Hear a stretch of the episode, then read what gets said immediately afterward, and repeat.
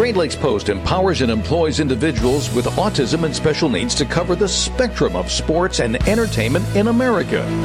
Great Lakes Post is proudly made possible by the generous support of Ally Financial and Artisan Tile. My name is Anthony Ianni, and I am proud to be the national sports correspondent for Great Lakes Post.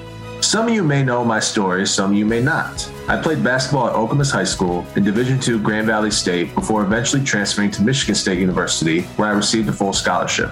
It took hard work and determination as I accomplished those dreams and will accomplish many more, even though I am on the autism spectrum. I look forward to discussing a wide variety of sports and entertainment topics for Great Lakes Post throughout 2022. This weekend, we have the in state basketball tilt between the Spartans of Michigan State and the Wolverines of the University of Michigan at the Breslin Center. Michigan State is rated 10th in the country and riding high now. But don't be fooled by the fact that Michigan is unranked this year as rivalry games are always close. Tom Izzo will have his talented Spartans team prepared as always, and the Juwan Howard led Wolverines, fronted by sophomore big man Hunter Dickinson, who's coming off a co player of the week, will be up for the challenge, I am sure. Tune in Saturday at 12:30 p.m. on CBS. This is Anthony Ianni for Great Lakes Post.